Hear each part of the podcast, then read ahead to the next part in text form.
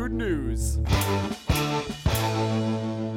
You're listening to the Seafood News Podcast, brought to you by Maine Lobster. The rocky coast of Maine is home to one of the most iconic and sustainable fisheries in the world. With 5,600 independent lobstermen from multi generational families, the Maine lobster industry is committed to bringing sustainably harvested lobster from trap to table. To learn more about the industry's long history of sustainability, visit lobsterfrommaine.com. I'm News Assistant Ryan Doyle.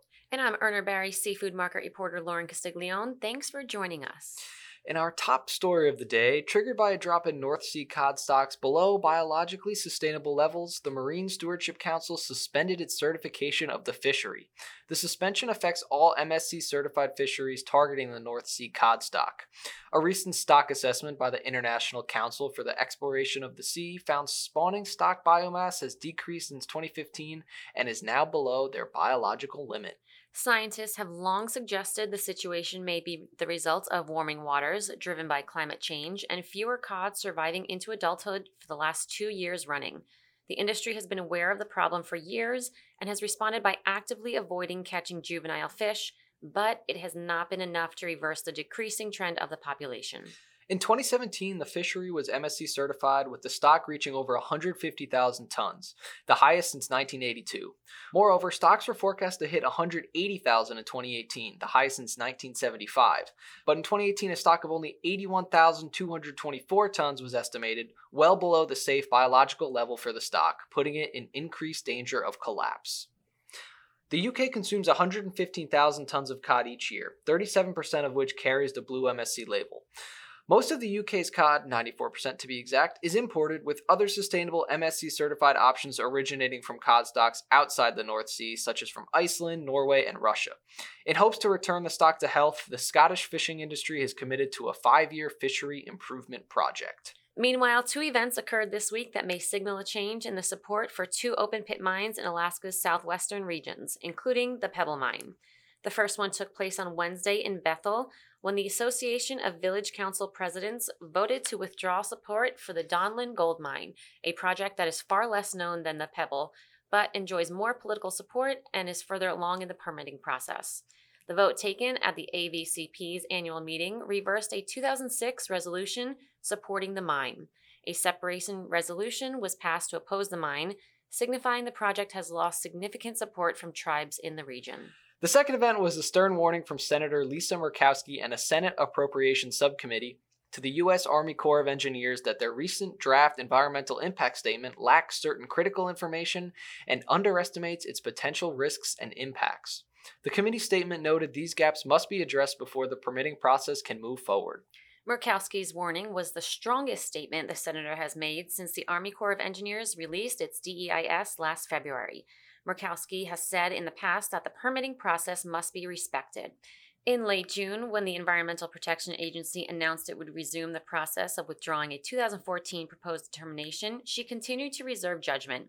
The concerns voiced by Murkowski on September 18th were the strongest, yet reflected her position to have certain key uh, questions raised by EPA and other agencies answered before any permits are issued. Murkowski's comments were made at an event organized by the Bristol Bay Native Corporation and other groups who promote Bristol Bay salmon and oppose the Pebble Mine project. Commercial Fishermen for Bristol Bay, a coalition supporting the industry in the region, also supported Murkowski's efforts. And as we stay in Alaska, the final buzzer is about to sound for the 2019 Alaska salmon season. The statewide catch sits at the eighth largest catch on record, and the harvest recently topped 201 million salmon, totaling 94% of the preseason prediction. Total sockeye numbers reached 55 million, crushed expectations by 30%, uh, 33%, and is the fourth largest catch on record. Bristol Bay's salmon catch was also historic. Over 56 million. Uh, sorry, sorry, Sean. Bristol Bay's salmon, salmon catch, salmon setch. Jeez, sorry, I apologize. Bristol Bay's salmon catch was historic. Over 56 million fish returned to Bristol Bay, also topping preseason predictions, and it marked the sixth largest run ever. The preliminary ex vessel value of $306.5 million is the highest in the fishery's history. According to Garrett Evridge of the McDowell Group, that number will only increase. And to wrap things up on the salmon side, the Alaska Peninsula caught 7% of the sockeye harvest, Prince William Sound sat at 5%, and Kodiak and Cook Inlet represented 4% of the sockeye catch. Pink salmon also had a nice showing in 2019. The 125 million uh, was 91% of the forecast and the eighth highest mark on record. Now we shift over towards snow crab, where the North Pacific Fisheries Management Council's crab plan team received news about the biomass of crab in the Bering Sea. The group received good news about the biomass of mature male snow crabs. There was a smaller increase in mature male biomass of snow crab than projected, but it is still increasing. Uh, as noted by the stock assessment author Cody Szuwalski of the NMFS. He and other scientists recommended one of eight assessment models that would result in a preferred MMB that would be 85% higher than last year. The report also noted a decline of immature male and all ages of female snow crab. On the other hand, tanner crab are not faring as well as their smaller cousins. The estimated biomass of mature males in the Bering Sea is down from last year. Last year, fishing in the Western District for tanner crab opened with a total allowable catch of 2.4 million pounds, down from 2.5 million pounds in 2017. The Eastern District for tanner crab remains closed.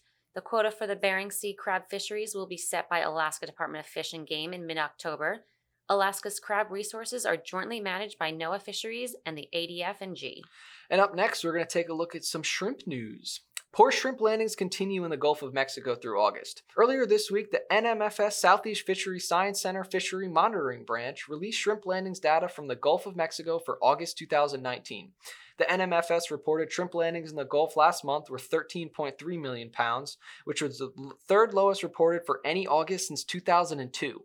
Commercial shrimp landings last month were 24.7% below the prior 17 year historic average of 17.7 million pounds for August, according to the Southern Shrimp Association. Sticking with the Southern Shrimp Alliance, the group recently filed comments to the United States Trade Representative expressing support for President Trump's proposal to increase tariffs on certain Chinese imports, including Chinese shrimp imports, from 25 to 30 percent.